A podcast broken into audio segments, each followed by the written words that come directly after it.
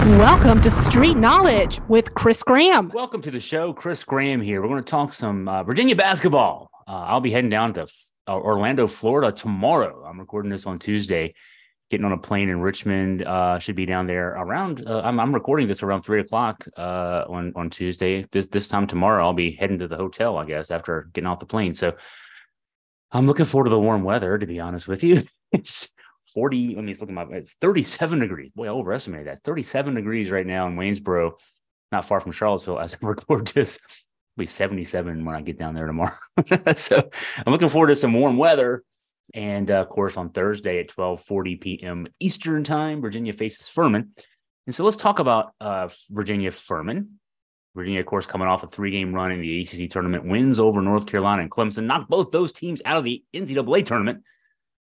I looked at the numbers. I think Carolina should have gotten a bid after all the narrative about how Carolina needed to win X, Y, and Z and didn't do so.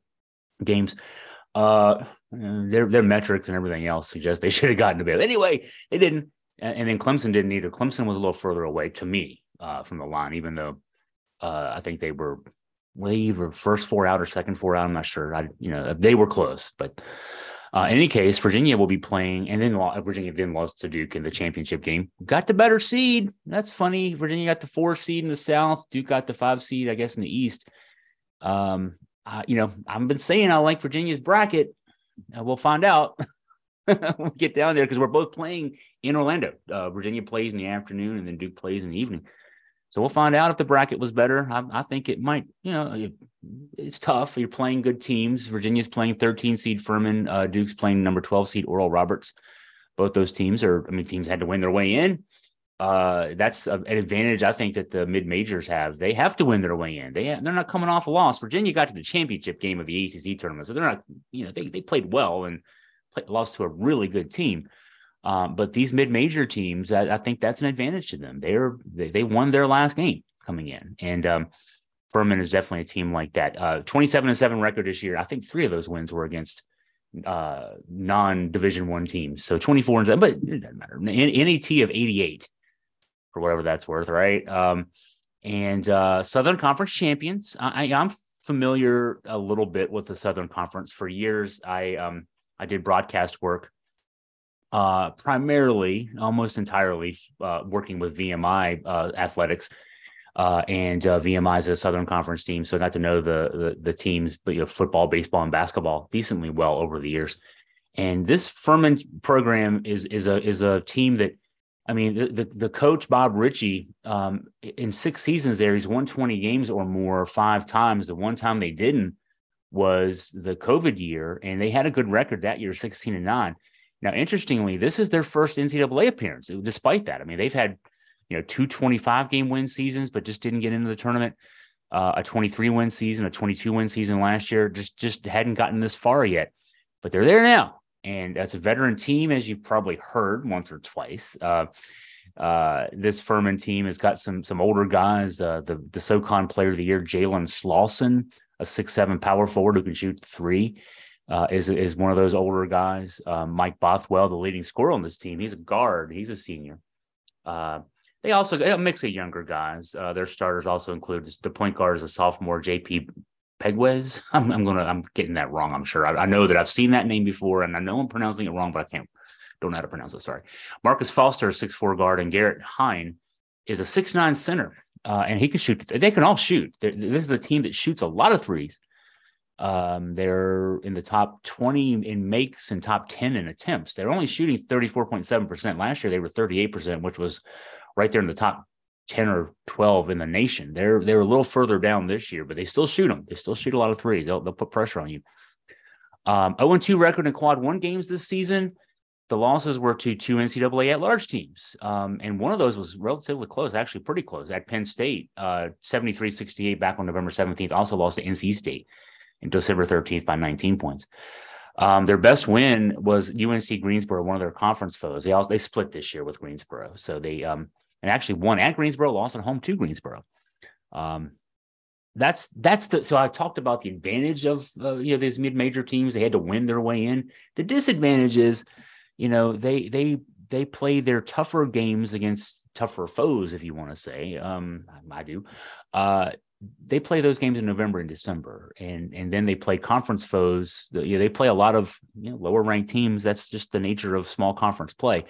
Um, they play those in January, February, so they're coming off. You know, those kind of teams come off of you know playing maybe not the opposition that they played way back when, but um, and that's why this this this uh, Furman team has two quad four losses. They they just play a lot of quad four games because of the you know their conference matchups. And actually, one of them was a non-conference game, High Point, uh, whose NET is 290. Uh, Furman lost to them back in December, and then and then the Citadel uh, in February, mid-February, February 15th. Um, and so um, that is what it is. Furman is a team that likes to play with pace. Their their their uh, tempo is above average for the NCAA this year, 68.5 possessions per game. Virginia averages 61.6. This game will be played closer to 61.6 if it's even not even lower than that um, given that it's a tournament game and tournament games play a little differently. Um, now, KenPom tells us that Furman is a top 10 team nationally in terms of adjusted offensive efficiency. They average 1.142 points per possession, and that's 33rd nationally. And there's 363 teams, so that's definitely that's actually top. That's one out of 11. That's top nine percent nationally. So even better. Um, defensively, they're below average. They allow 1.058 points per possession. So, a team that scores a lot, team that can give up a lot. They they play a faster pace. They like to play a faster pace. They like to bomb threes. Um, that will that could play into Virginia's hands. I think. Um, from a rotation standpoint, I mentioned some of the guys. Bothwell, the the the senior two guard, averages 18 points game, which leads the team. He shoots 33.8% from three, 51.8, 51.9% overall. So obviously that means he gets in the lane a lot uh, and can uh, and, and, can finish at the rim. Jalen Slawson, I mentioned the uh, SoCon Player of the Year, 15.7 points, 7.1 rebounds, shoots 55.6% from the field, 39.4% from three. He's the real deal. Uh, he'll be a matchup problem for Jayden Gardner. I assume Jayden Gardner will get him. Um, and uh, uh, the he's he you know the numbers kind of tell you a little bit like he's a Filipowski. He's just a, several inches shorter, um, but uh, certainly a player can put it in the hole. Uh, Pegua has 12 point, 12.0 points, four assists, uh, 42% from the field, 34.9% from three.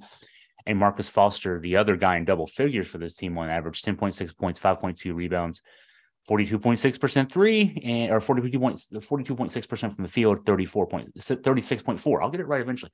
36.4% from three. And Garrett Helling, the center, uh, six nine junior center, eight points, four rebounds, and shoots 54% from the field and 36.6% from three. They can all shoot the three. This is up and down a roster can shoot the three. This is a game we probably wish we had been Vander Plas, to be honest with you, um, just uh, to counter. Um, they they'll they'll they, they play small. I, I put that in quotations because I don't, you know, six nine is not small, but you know they they play small and they play it well. Uh, and they play an eight man rotation. Um, they got some guys off the bench who can shoot the three. Alex Williams is, can shoot 35.4%. He's a 6.2 point per game scorer. Uh, Tyrese Hughey, five points a game, 34.7%. Um, and so that's, um, that's, that's, you know, that's, this is a team that from the number standpoint uh, certainly can be formidable. Um, and, uh, uh, I think that's uh, something to pay attention to. This team can, you know, they'll, they'll, but I think Furman can and might struggle just again because of the tempo issues. Um, you know, they, they like to play a faster pace, and and I, I, just it's highly doubtful they'll they'll they'll be able to get Virginia to to play fast. Now it's interesting talking with uh, you know listening to I should say as if I talk to Tony Bennett. I don't talk to Tony Bennett. He you know does he has some limited appearances with the media and had a couple this week. Um, he uh, he talked about how the, the quick turnaround uh, when you have a, a, game like this thrown on your schedule on a Sunday and you play on Thursday, you know, and I didn't write this in the story I wrote about this today, but uh, you know, for the most part, I mean, you play 20 ACC games. You know, going into a season, you're playing 20 ACC games. Now there'll be some changes this year because there's new coaches coming into the league. Damon Stoudemire hired at Georgia Tech, for example, is one. We know there'll be a new coach at Notre Dame. We know there'll be a new coach. There's a new coach at Syracuse, uh, Adrian Autry. We don't know if he's going to change things up from Jim Boeheim's you know system for all the years, but um, you, you and you tend to know personnel. I know in the transfer portal era in the Duke one and done era that there can be some differences there, but by and large, you know you know enough about the team. You got a framework to work within that you can spend your whole offseason saying, okay, let's let's work this week on Wake Forest, let's work this week on NC State or whatever, um, around whatever else you're doing recruiting wise and that kind of thing. And then you know your schedule. Uh, you know you're going to play NC Central. You know you're going to play whoever, uh, Monmouth, whatever. so you can kind of get you can you study those teams as much as possible. Have one of the assistants write up some reports, get a little you know get ready for them. This game you have all all season to do that work. Uh, this is you know four days, and Tony noted that of course Virginia played three late nights last week. That's why I have all these bags under my eyes because I was up late with them too, even later. Uh, three late nights last week in, in Greensboro with the uh, the run in the ACC tournament they actually decided just to come back on Sunday morning instead of um, coming back Saturday night because he said it was because of the time change. They didn't want to, you know, getting be getting back even later. And so, um, you know, some bleary eyes in the Virginia basketball program too. But then you gotta, you know, you gotta get ready. And so the video editors, uh, Johnny Carpenter is the guy who's the director of player personnel, but he's also the video coordinator for UVA athletics. Tony said he was even pitching in and doing some video work this week um, you you find uh, highlights, you try to chop them up, you try to show your guys what to expect uh, on both sides of the ball, offense and defense, from the team you're getting ready to play. That you you know you have a couple of days to prepare for. Um, prepare scouting reports. I've seen the scouting reports that are prepared, you know, for for games like this, and they're very detailed, and you have a little bit of time to prepare them. Uh, so uh, what Tony has seen is, you know, he, he has a lot of respect for for this Furman program. He mentioned that Bob Richey coached under someone who who knew his father Dick, and um, uh, he mentioned that in the context of, you know, of course, Tony played at a at a small college too, a mid major. He played at Green Bay, Wisconsin Green Bay, back when he was uh, in college, and you know, got out of there to you know play a few years in the NBA. But you know, he he he knows. I mean, uh, you know, I don't I don't know if if a coach who uh, you know, played a Power Five can have the, the, same level of appreciation that a Tony Bennett can have for uh, just what it takes to, to for that kind of a team to get into the tournament in the first place, and then what they're looking forward to, the chance, what they look forward to to you know pull an upset because Tony was there. He he you know he tried to pull an upset. I think they only made the tournament one year in his his run because in those conferences you have to win your conference tournament, and they won one year. But um, it's you know he he knows that mentality. Uh, and so he, you know, he he's, he's he talked about uh, you know, you know the, all the video work that's been done, all the work on scouting that's been done. Um, his respect for Bob Richey and his program again, five 20 win seasons, 20 plus win seasons in six six years. Um, a lot of respect for Jalen Slawson. Uh, you know those numbers. He, you know, he if he was a little greedier, he could he could be a, a even even more uh, threatening guy. And it, maybe we'll see in this tournament. Maybe he, he does try to take over a little bit more um, as far as that goes um, the, and and and so a lot of respect for this for this team, and uh, I think for the fan base out there, yeah, it's a four thirteen matchup, a little different than the one a couple years ago. Virginia was in a four thirteen matchup in twenty twenty one against Ohio. Ben Vander Plas had a good game in that game against Virginia. Uh, but uh, we remember the weird circumstances of that one. Uh, Virginia's basketball team was put on a COVID quarantine uh, after one game in the ACC tournament, a win over Syracuse, a last second win and uh, didn't get to compete anymore in that ACC tournament. And then was actually, uh, if my memory serves right, and I've looked this up too, um, the quarantine extended pretty much until they were able to travel to the, the game site on the Saturday. And uh, they basically had a walk through and played the game. Played well. I mean, you know, lost in the end 62 58. Uh, but uh, that, you know, so we know that a 13, uh, that Ohio was the champ of the MAC that year. Uh, we know what kind of play those those you know th- those teams can can give you. Tony mentioned that uh, you know the fact that Ben Vander Plas started for this Virginia team this year as much as he did, and was such a key player until breaking his hand, and he's now out for the season. That uh, you know, coming from a mid major, there's a lot of guys on these teams that can can and a lot of times do end up transferring to a Power Five and, and playing just as well there as they did at the at the mid major level. So there's a lot of respect for Tony Bennett from for these teams and for this Furman team. Uh, Palm has Virginia favored by five in this game. I've looked around at some other matchups. In fact, I'll do that right now. I've got the got Palm up just to give you some comparison because you know if you're a Virginia fan, say, man, we're only favored by five by KenPom. You know that's that's says something.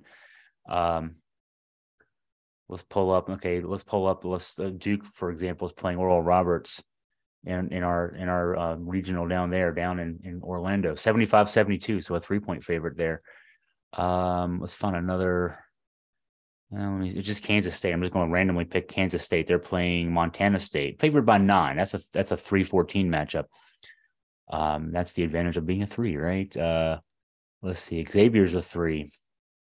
Xavier, Kennesaw State, a 12 point uh, margin there. Uh, it's when you get down. Let's let's find another five or a six. Kentucky's a six. Let's see what who they're what they're playing in. Providence, and it's a two point game. So, you know, the we you see the numbers and you say, ah, yeah, look at that. You know the, um, you know, 413, 512, 611. I mean, th- those should be matchups that, you know, maybe 20 years ago would have been everybody would have been all those teams would have been favored by 10 or more points. But college basketball, the talent is, is a lot more evenly dispersed these days. Tony Bennett mentioned that as well. Um, so um, be prepared, Virginia fans. It's a 1240 tip and uh, on Thursday. And uh, not that it matters, but I'll be there. Uh, let's see. Um, I'll be reporting from there tomorrow. In fact, I'll probably do a podcast from there tomorrow. And I'm trying to line up something with Jerry Ratcliffe as well. Jerry is not going to be making the trip down there. He's hoping to make it if Virginia makes it through the first two games. Um, he and Scott German will be joining me in Louisville next weekend um, for the Sweet 16 Elite Eight round. Virginia, if they got that far, now there's the mat the 5-12 matchup in Virginia's region. If Virginia wins on on Thursday, and to answer a question I've answered a few times, no, we don't know what time.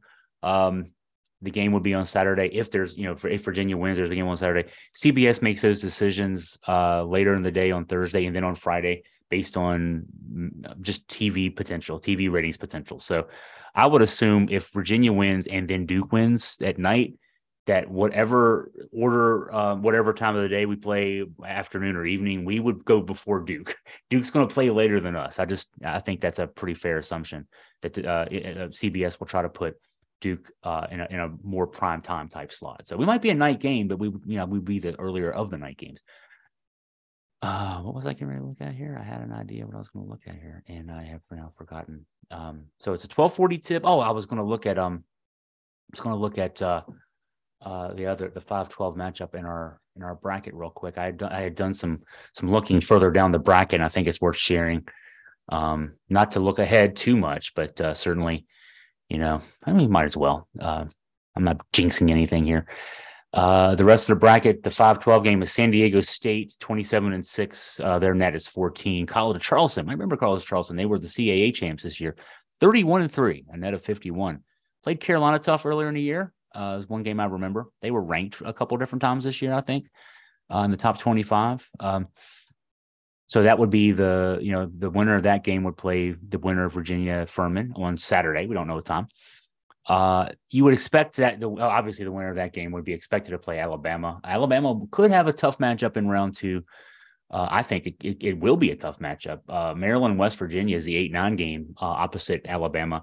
And I tell you what, uh, those two teams have records befitting eight and nine seeds, but they also have resumes that, that, that make you scared if you're a one seed. I think um, both those teams have played tough basketball. Maryland in the Big Ten West Virginia, in the Big 12. They're battle tested. So whoever emerges from that rock fight um, can give, can certainly give uh, Alabama a game. And honestly, if Virginia gets that far and Alabama gets that far, uh, it'd be a clash of styles kind of game. Uh, Alabama loves to run, they shoot a lot of threes, and Virginia is Virginia. So um, that could be one where Virginia could be the underdog upset type team.